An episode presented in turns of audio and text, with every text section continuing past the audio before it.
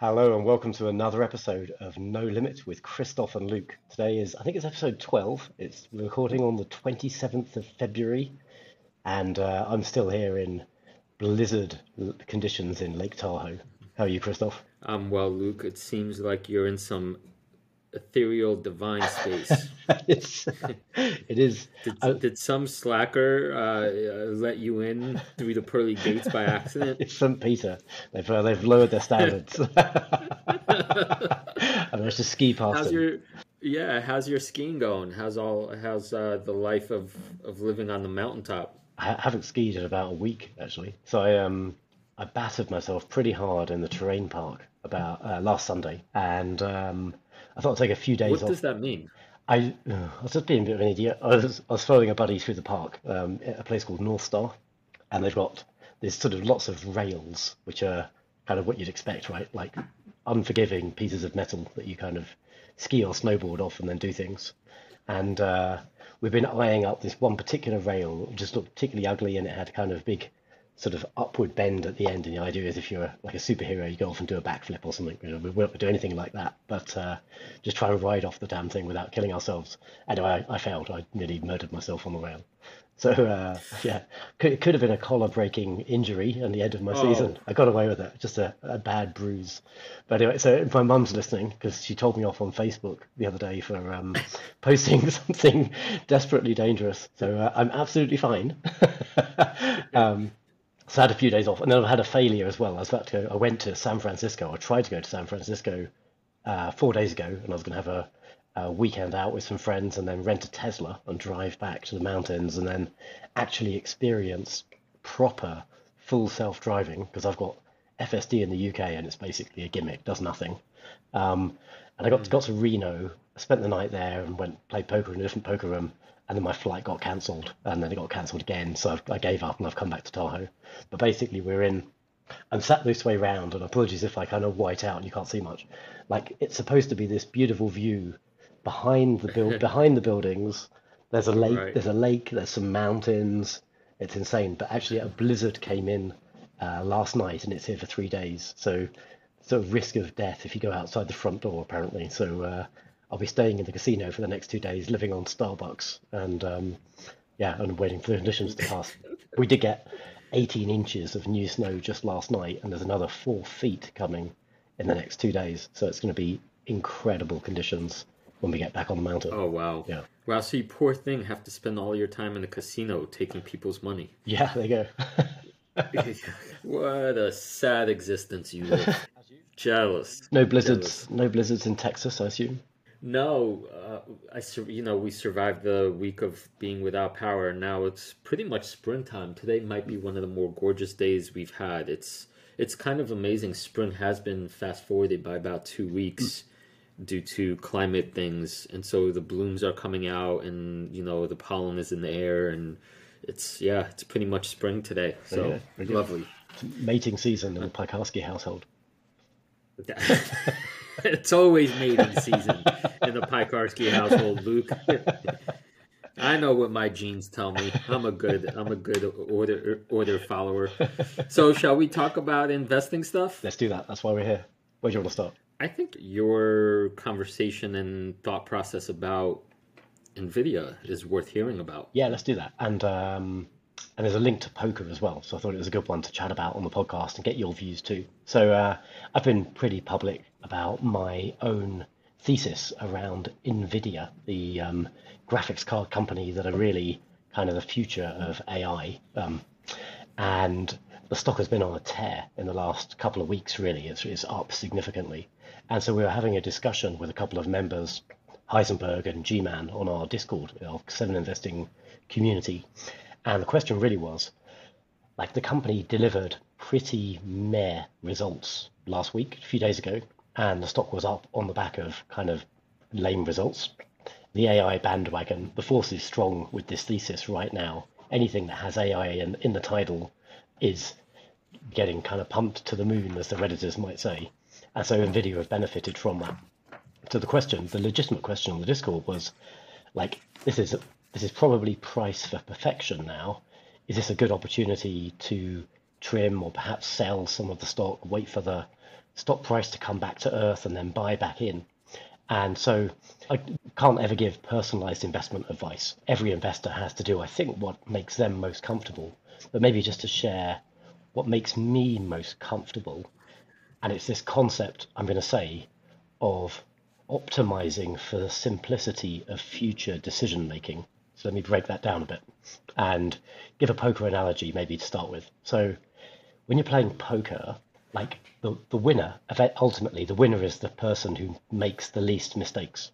So one way to improve as a poker player is to try and take decisions that make your future decisions easier. So I'll give you an example. Actually, a hand, a real hand I was in a few days ago in Reno. I'm on the river, so it's kind of the end of the hand. We know all the cards, and I'm playing against quite a tricky opponent. And I've seen him make kind of bold moves several times over the last hour or two. And I've got a pretty strong hand, but it certainly doesn't rate to be the best hand. Like, I'm, in my mind, I'm kind of 50 50 whether I'm ahead of him or not. What'd you have?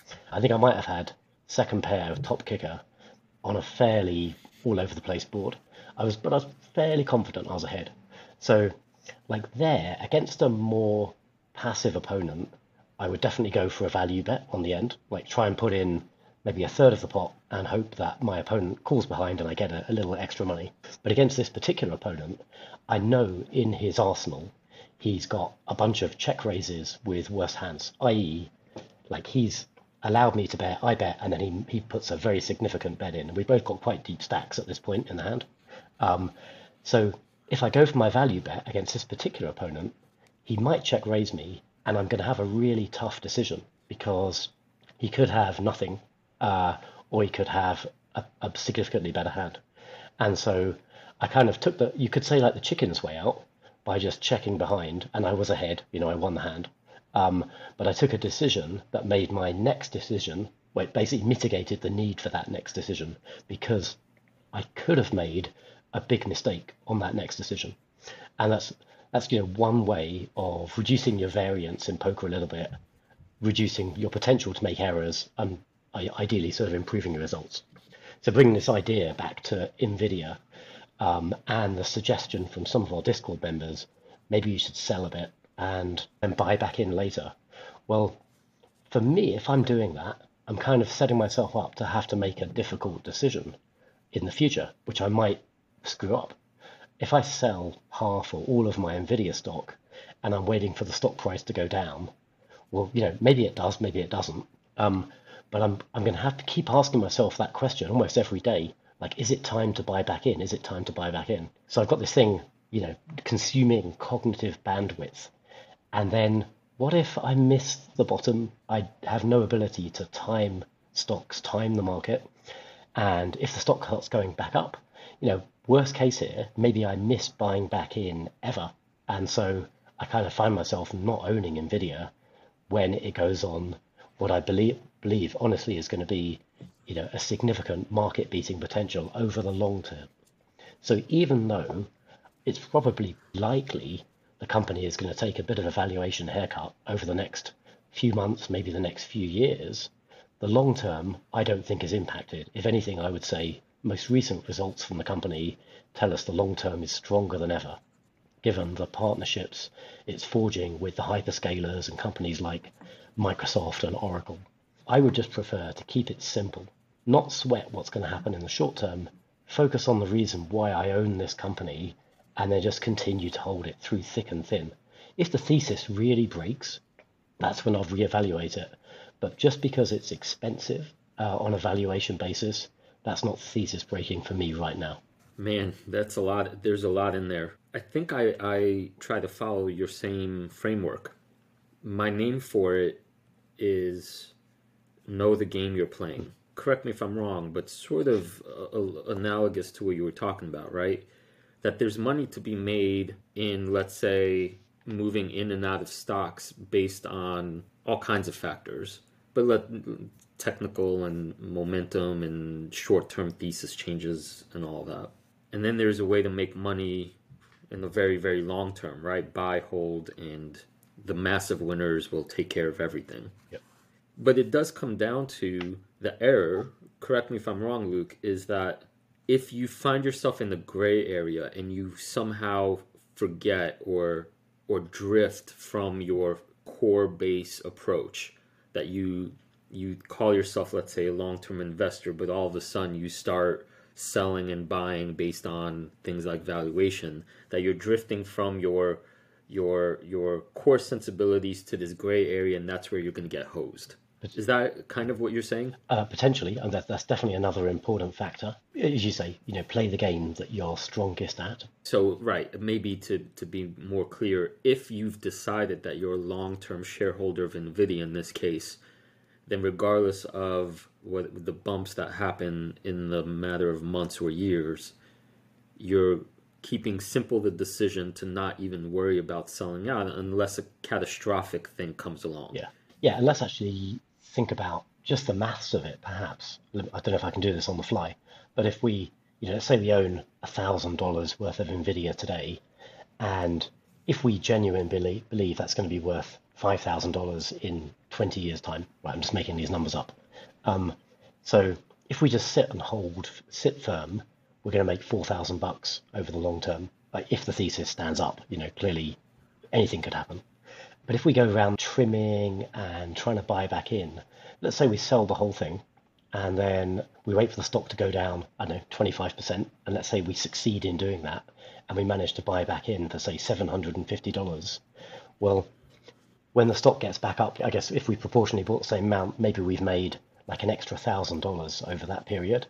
But what if we failed to buy back in, right? So we, okay, we saved ourselves the $250 haircut in the short term, but we just, we never bought back in because we, we made a mistake. Um, we didn't catch the bottom and, uh, and suddenly maybe the stock price was above the thousand dollars we owned before and so, um, so we're like, oh, we'll just wait for it to get down again, and maybe it never comes down again.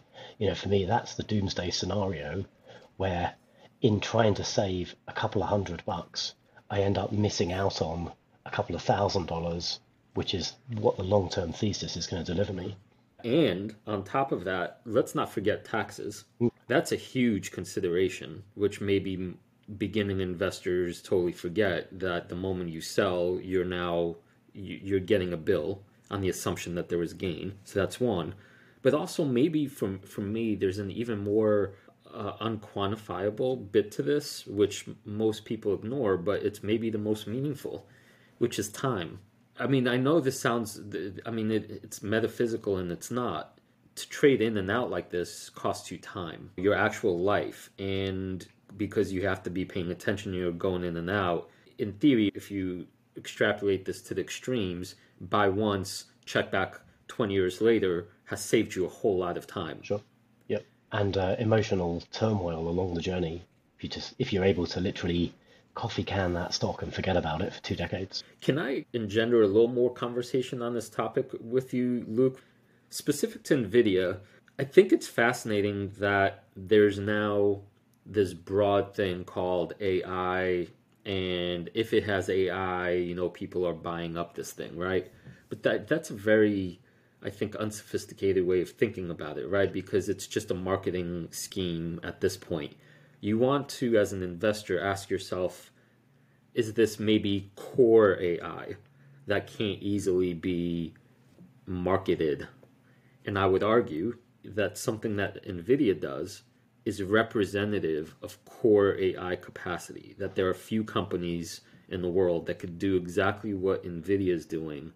And AI, the whole infrastructure of AI basically runs on its capacities. Therefore, it's not one of these, oh, and by the way, we have AI plugins. And I've been guilty of that too a little bit, you know, because in trying to find AI companies, I'm like, oh, does it have an AI element? But now, most of the time it will, but how deep is it? Right. Right? right yeah, yeah. Like um, like some companies will literally just be bolting AI onto their what their actual core is, and then you know getting some sort of AI uplift. But the company like Nvidia really are fundamental to the whole thesis. Like AI can't happen without companies like Taiwan Semi, ASML, Nvidia, AMD, and arguably the hyperscalers who are building their own hardware. Right, that stuff all needs to be in place. It's the building blocks for everything else, and I think that's what makes this in my mind, actually the strongest investing thesis I currently hold for the 10 year period. Oh, that's interesting, right? Because I was thinking Tesla, and the reason for that, in part, is my definition of core AI being is the data set proprietary. And when I think of, say, full self driving over however many millions of miles, I could see that no other company has access to that data. That's what makes it a unique case versus, you know, the commodified uh, data is everywhere now. You're getting the replicants and the the yeah the watered down version of search. That's, that's a that's a really interesting rabbit hole um, because like AI as a capability is suddenly allowing companies to extract much more utility from the mountains of data that they have. So I don't know, let's take my ex-employer, HSBC, right? We had literally decades and decades of payment transactions and data that could be mined for kind of marketing insights to our customers and the company just does nothing with it because it has no idea how to use that data effectively. Well, suddenly you could point the right kind of AI tools at this monstrous quantities of data and suddenly start using that information in really interesting proprietary ways to really make your business model much more robust. So companies that do have these mountains of data, if they're not scurrying around and trying to figure out how different AI techniques can help them, well, they, they really should start doing that immediately. Mm-hmm. Yeah, agreed.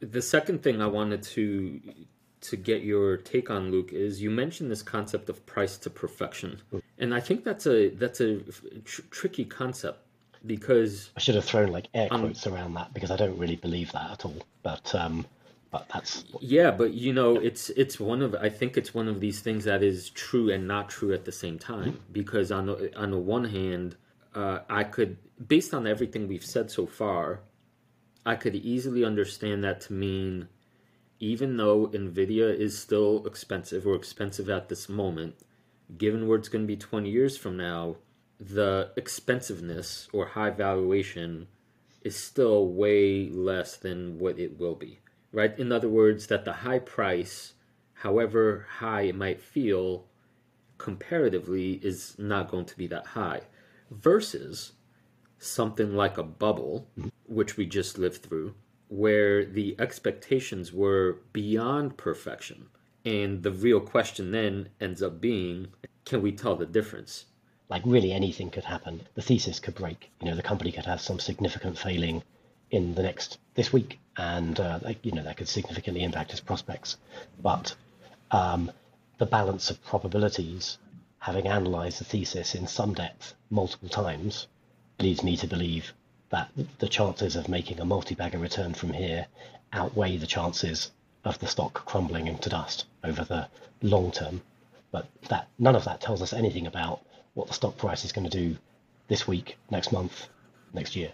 Yeah, this is that gray area in investing again where you need to have begin developing I think some intuition and discernment between expensive versus unrealistic. Yep there is no correct formula for that.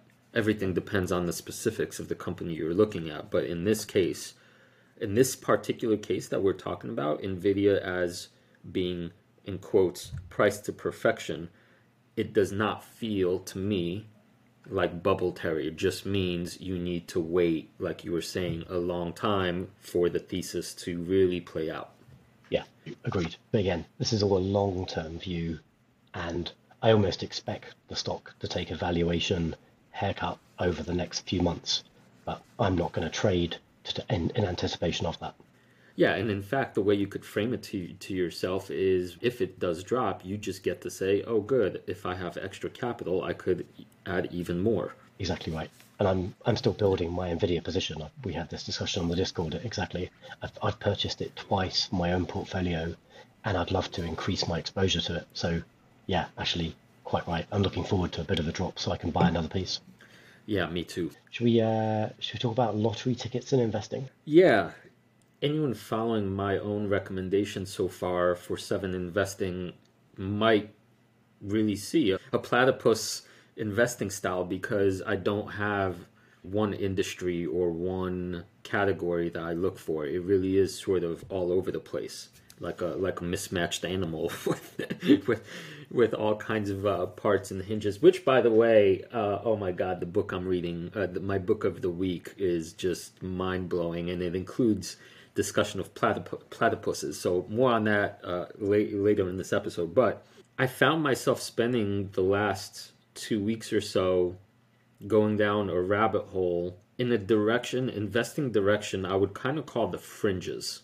And now I know, Luke, one of your recent investing recommendations from a couple months back, you know, I think you started the presentation with warning and like, you know, this is right. And, and, uh, I mean, there, I'm I'm not sure you could call that fringes. That that could be maybe just like a, a, a bet on innovation that's a way off from becoming viable. I'm actually talking about situations that are fringe like because uh, you have the the components of the situation are very specific and um, there's a problem usually there's something kind of think turnarounds and bad financial situations and or some special catalyst that maybe only a few insiders know about. Otherwise the company is really kind of unseen and the catalyst may or may not show up. And so you're sort of these are the things i kind of think about as trying to read tea leaves. And i label them lottery tickets very deliberately because as i do my research and let's say that and, and look for evidence and let's say in a good case scenario the evidence continues to mount that the that the thesis is tenable that we're uh, in terms of probability that the in poker terms i guess it, it, the your hand is transforming from say uh, you know 8 10 of clubs to uh, king queen to maybe you know uh, a pair of sevens or you know maybe jacks so that the before the flop the probability of you winning the hand is steadily increasing as the evidence mounts right? So we know you're never going to beat the house in in gambling and so when you sit down at the roulette you may or may not win but the odds are against you right. in the cases I'm talking about, I'm only interested if I really think the probabilities are in my favor. Mm-hmm. So, of course, that's way different from a lottery where the odds of you winning are pretty much zero. Nonetheless, I still think of it as a lottery ticket in investment category because it's not based on what I would say a long term foundational belief in the company's uh, durability. I'm specifically looking at this situation as a kind of one time, will all the evidence amount to a big pop kind of thing? And if I'm right, then I win the lottery. Right. right? And I have only so much time to place my bets because there's a catalyst in the wings and so forth. And the reason I'm mentioning this today is because on my radar is one such company that I discovered and it might become my April recommendation for seven investing. Okay. But the strange situation is that the catalyst might very much show up at the end of February or sometime in mid mid March or sometime maybe even by the end of March.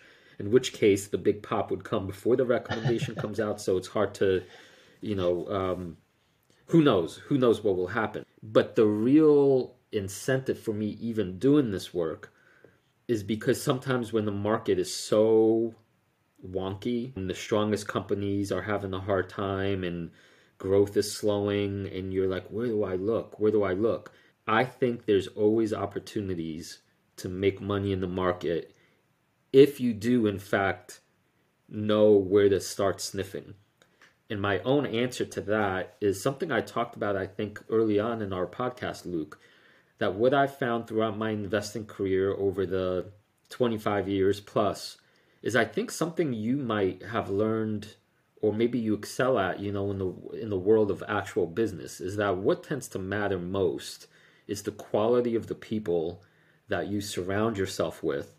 And over time knowing what network like relationships you can build and depend upon in a bi-directional way so that you're not alone, kind of, you know, being a Sherlock Holmes figure, but instead you're you can be pretty confident, though of course never exactly 100% confident that the information you're getting is authentic.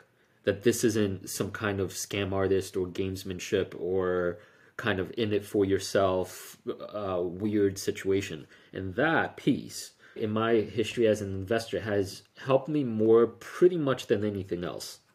And it seems fluffy. Maybe fl- I don't know. Fluffy is the the right word, but if you're in with the wrong set of investors, you're going to be hosed. If you're in with the right set of investors, you're going to do well because of the checks and balances.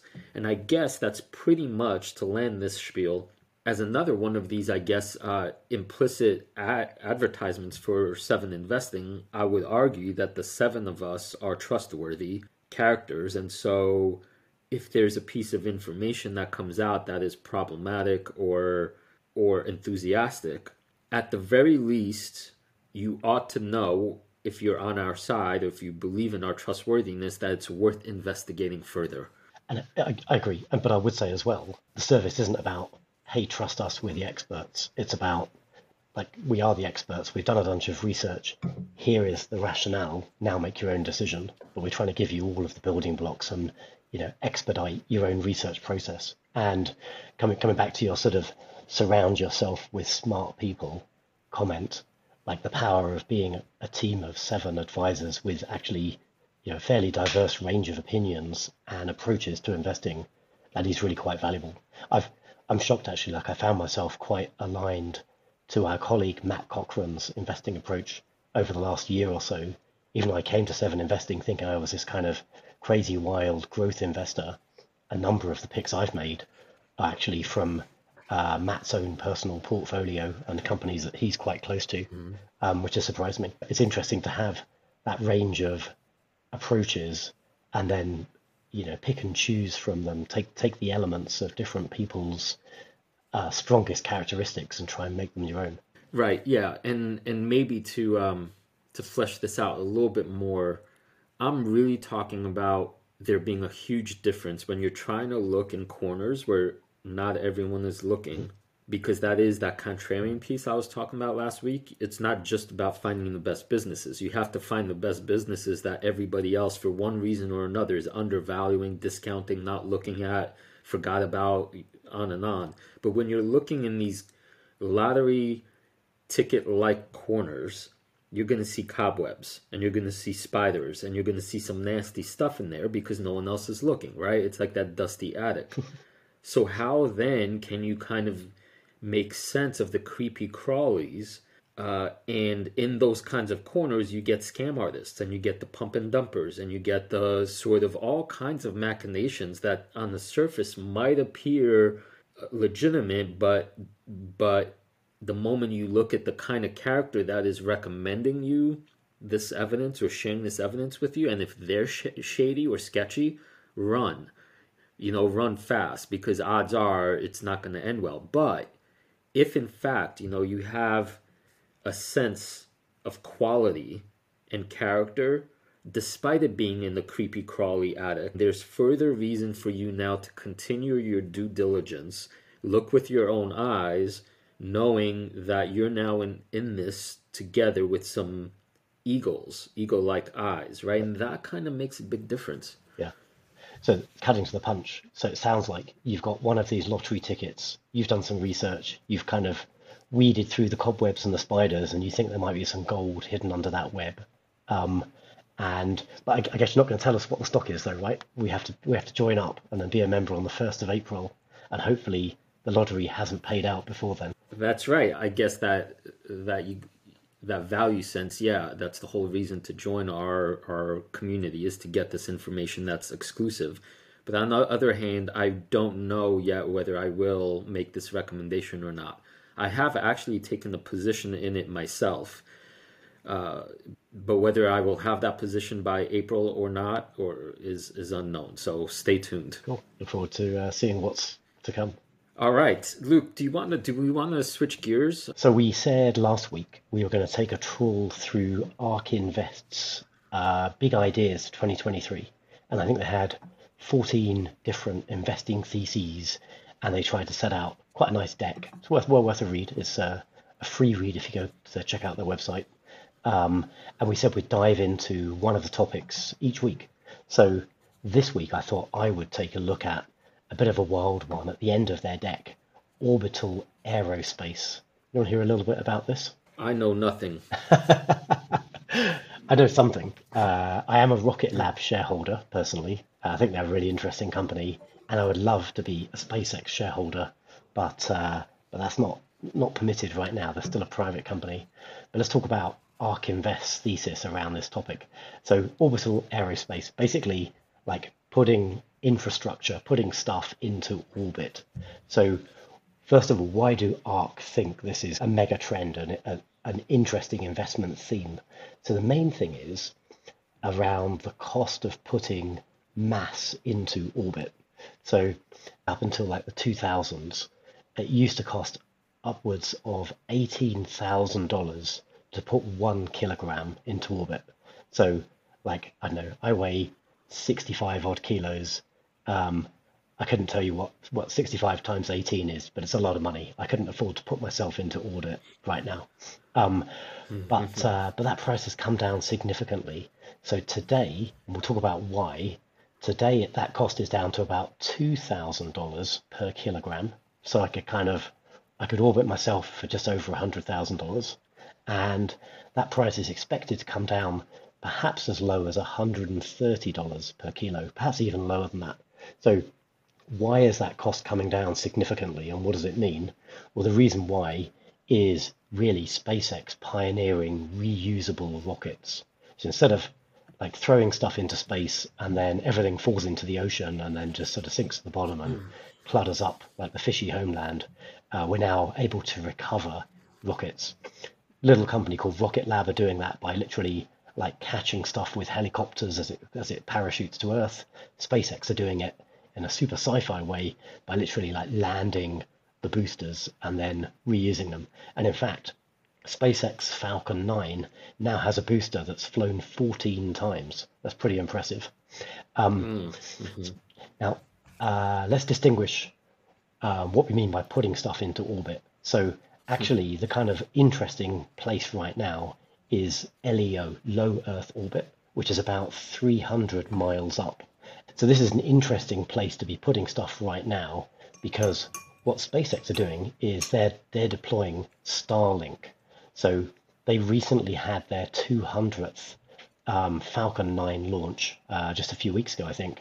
And as part of that launch, they deployed another 53 Starlink satellites. It's actually incredible watching the deployment of the stuff. Looks like something out of James Bond. Like the the deployment mechanism opens up, this huge array of satellites come out, and then they kind of all unfold, and then they start to, you know, drift into their uh, deployed position as they start to orbit the Earth.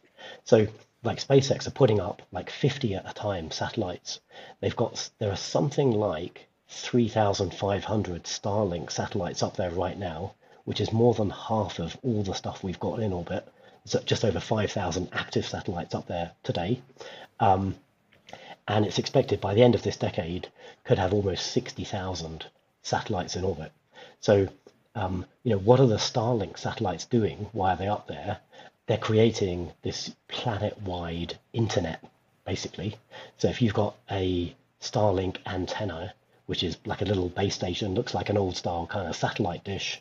If you've got one of those in your back garden or on your roof, you can now connect to the Starlink network and you can get pretty impressive um, connection to the internet uh, from anywhere on the planet. So that's quite interesting. Um, and because these are low Earth orbit, only 300 miles up, you get what's known as low latency. So uh, latency is basically how long it takes to get a reply back from the satellite. So low latency is important if we're having, say, a live video conversation, because I don't want like a two second delay, otherwise we'd be kind of looking at each other and wouldn't be a very engaging conversation. If you're doing, I don't know, something like high frequency trading or something like some application like that, very important to have very quick response times. You can see what's happening. Um, if you're playing computer games, you want very low latency because you don't want to hit the fire button in your game and then the rocket shoots off like a second too late and then you miss your target. Is this look uh, a, a key ingredient to the future of the metaverse? Because of the late latency being a, a prime mandate, you can't have a metaverse with with latency. Yeah, absolutely, hundred percent. Yeah, like you wouldn't want to walk into some sort of VR environment and start mm-hmm. chatting to some other avatar and you've got this delay, and everyone's kind of jerking around and teleporting around the room when you should be like a nice, smooth, engaging experience. So Starlink aren't there yet. Uh, they claim that they that they can offer latency of 20 to 40 milliseconds, which is pretty good, almost comparable with like a good broadband connection. Um, I, I, did find a gaming magazine who had tested this, and they found that that was kind of optimal conditions, and actually it was more like 40 to 50 milliseconds, sometimes 100 milliseconds. But Starlink have only got three and a half thousand satellites up there, and this stuff is it's not like geostationary kind of over, constantly overhead. These things are whizzing around the Earth like every two hours they do an orbit. So the more satellites in space, you can imagine they're like this big network, a constellation. Um, the more there are up there, the more likely it is you've got one nearby at any time, and then you're just going to get much more reliable, consistent internet infrastructure. So this stuff is real important in terms of bringing the internet to remote communities. If you're a, a villager somewhere in sub-Saharan Africa and maybe you don't have access to like a good 4G network or a 3G network, you're kind of offline. Um, there could be some incredible talent, some incredible business opportunities there that are, are going unrealized because these communities are not fully connected to you know this wealth of information that's that the rest of the planet are enjoying. So I think that's going to be really fantastic for the world to kind of bring us all online. Mm-hmm. Um, but also, you know, for my own sort of selfish benefit, if I'm out on an airliner or on a cruise ship, suddenly I could have access.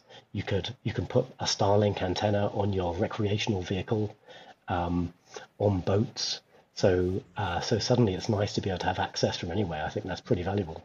And I'm not on T-Mobile, but a deal that T-Mobile inked with SpaceX uh, back in Q3 last year means that if you've got a T-Mobile contract, I'm not sure when, but at some point in the next year or so, suddenly you'll be able to send and receive text messages from anywhere in the world with your existing phone because that's powerful enough to uh, send and receive like a low a low bandwidth data connection to the Starlink network. So that's oh. incredible.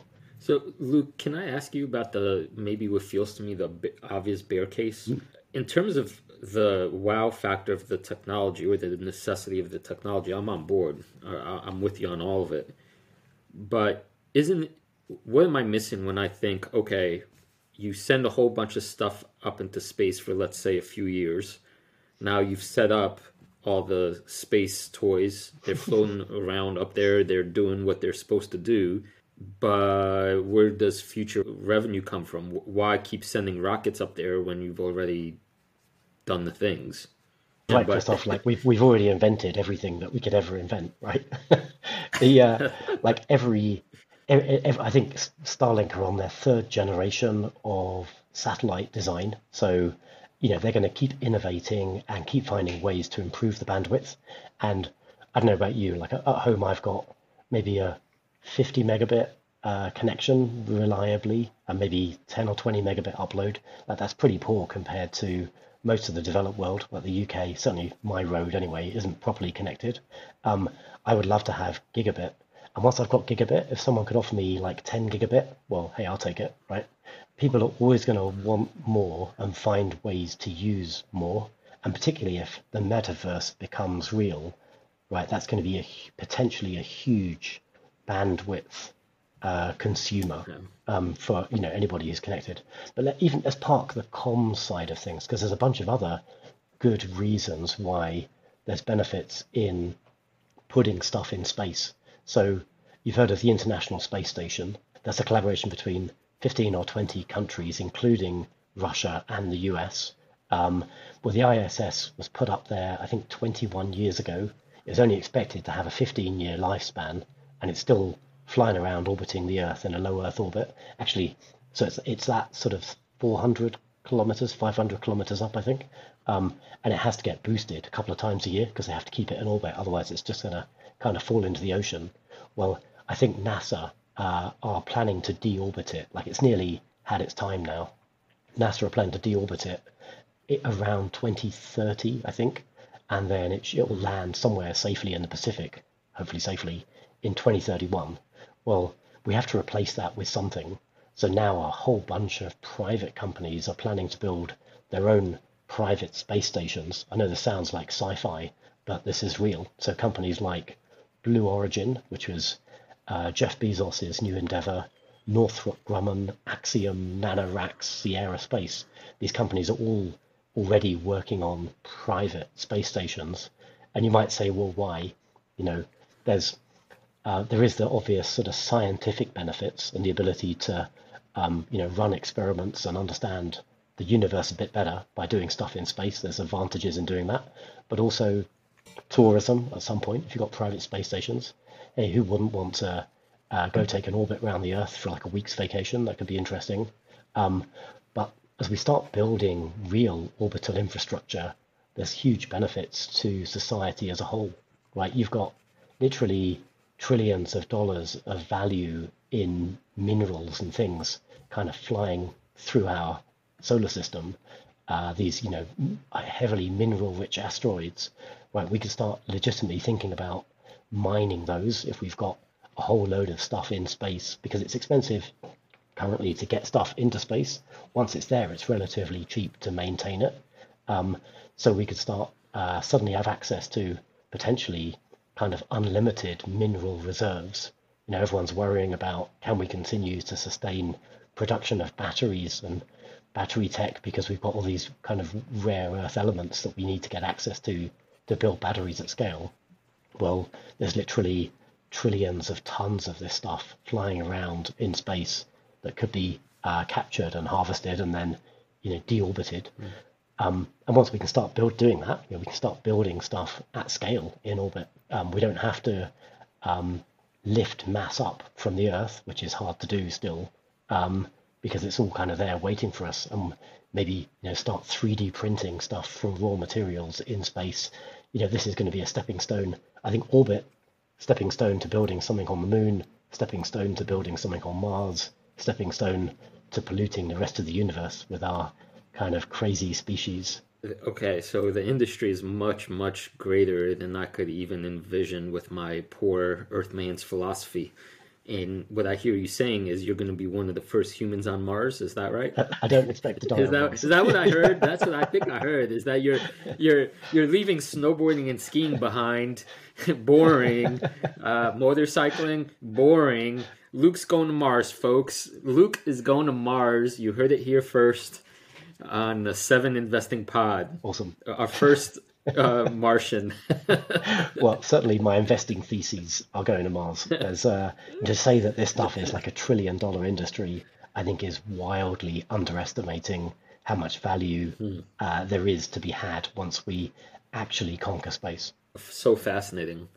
Yeah. All right. Let's see how this plays out. But uh, we have some uh, orbital aerospace investments in the 7investing ecosystem. So if you want a deep dive report into some of the stuff that Luke was talking about, you know where to go. And do go check out that ARK Invest deck. So I think next time we're going to tackle the topic of smart contracts. Is that right? Uh, that's my aspiration, Luke. Cool. Look forward to hearing about that one.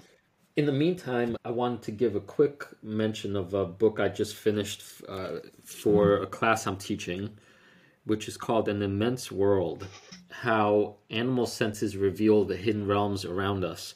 And what was I mean, this book is is a narrative of experiment after experiment after experiment into the ways we're finding out all the fascinating senses that animals have that allow them to perceive in ways we can't even fathom on a literal level.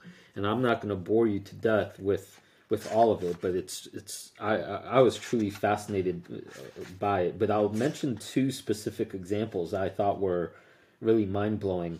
One of them has to do with the sense of uh, echolocation, and we're familiar. the The best examples of that are bats and dolphins, who kind of combine uh, sound, and in the sense they translate sound coming back as a kind of way of touching things, and the fact that dolphins could discover tiny, tiny nuanced differences from a big distance away is really mind blowing. But uh, in in that chapter, and the only example in the entire book was a human, and this human Luke I don't know if you heard of uh, something like this. This uh, young man was born and then lost his eyesight. I think, if memory serves, like se- several months into his life, and for whatever reason, he developed or started clicking, making audible sounds. Mm-hmm. So this is obviously when he's still two years, you know, very, very, very young. And by starting to click and make auditory sounds early on, his mind's capacity to interpret sound grew, kind of like the way we pick up language really fast mm-hmm. early on. And he kept developing this talent so that now, as a mature adult, he can he walks around. He also uses things like canes because he's blind, but he clicks like a dolphin or a bat does. And he could actually t- walk around a neighborhood, put him in any, say, neighborhood with streets, and he'll tell you the kind of material the houses are around him, where cars are parked. In other words, he's seeing like a doll to some extent, he's actually seeing while blind to the extent that he's actually able to ride bikes while being blind without crashing, which I thought was like totally mind blowing. Yeah. Uh, and inspiring, right? Mm-hmm. That that our, our our minds are really capable of miracles, really, if we train them properly on a certain mission. And his mission was to see without light and eyes. You wouldn't you wouldn't even think we had the physiology in our ears to be able to do that.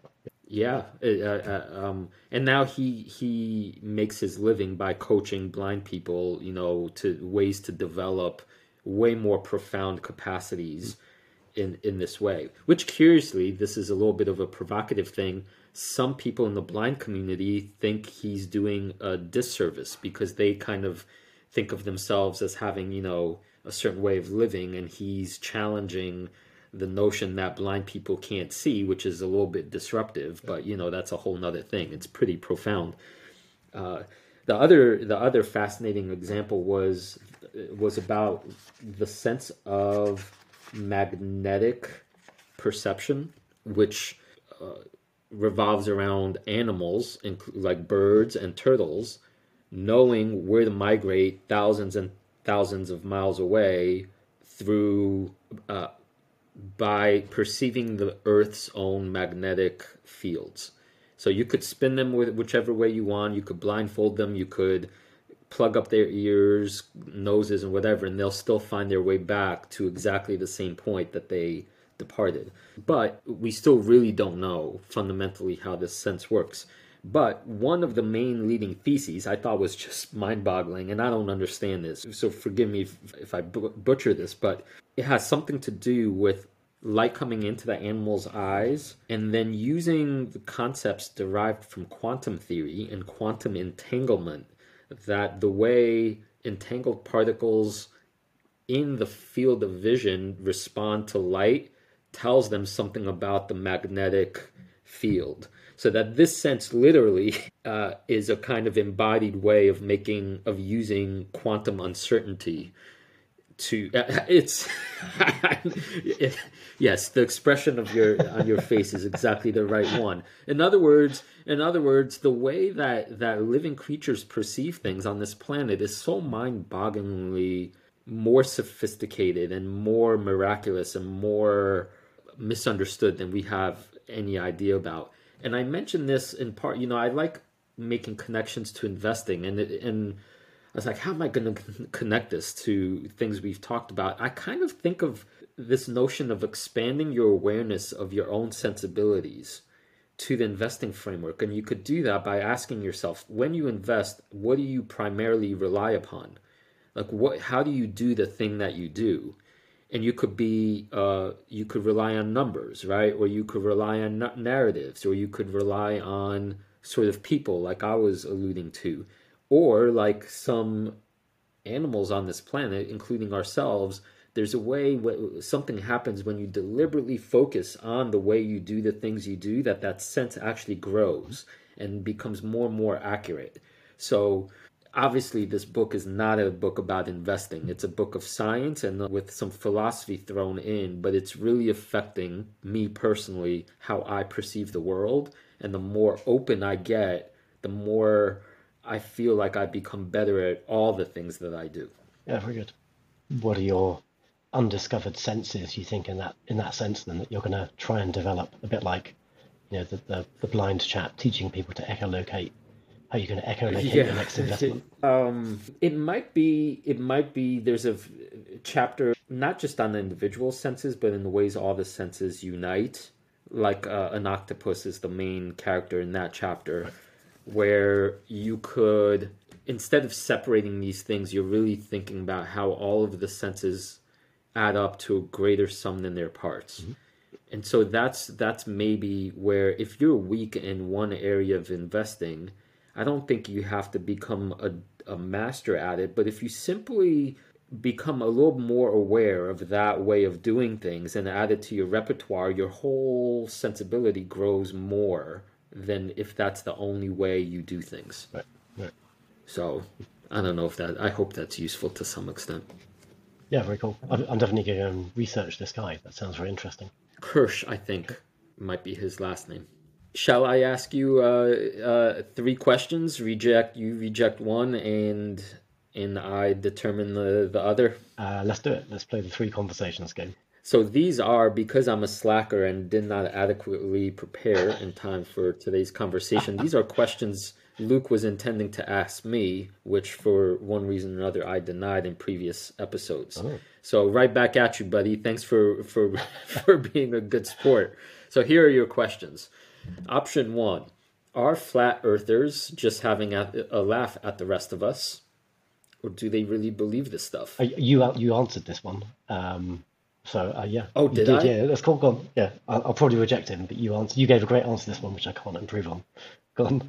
Oh, okay. What's the best meal you could prepare for a dollar? Okay. And what will be the biggest impact of AI on society in, if I, will make it more specific, in 10 years? Okay.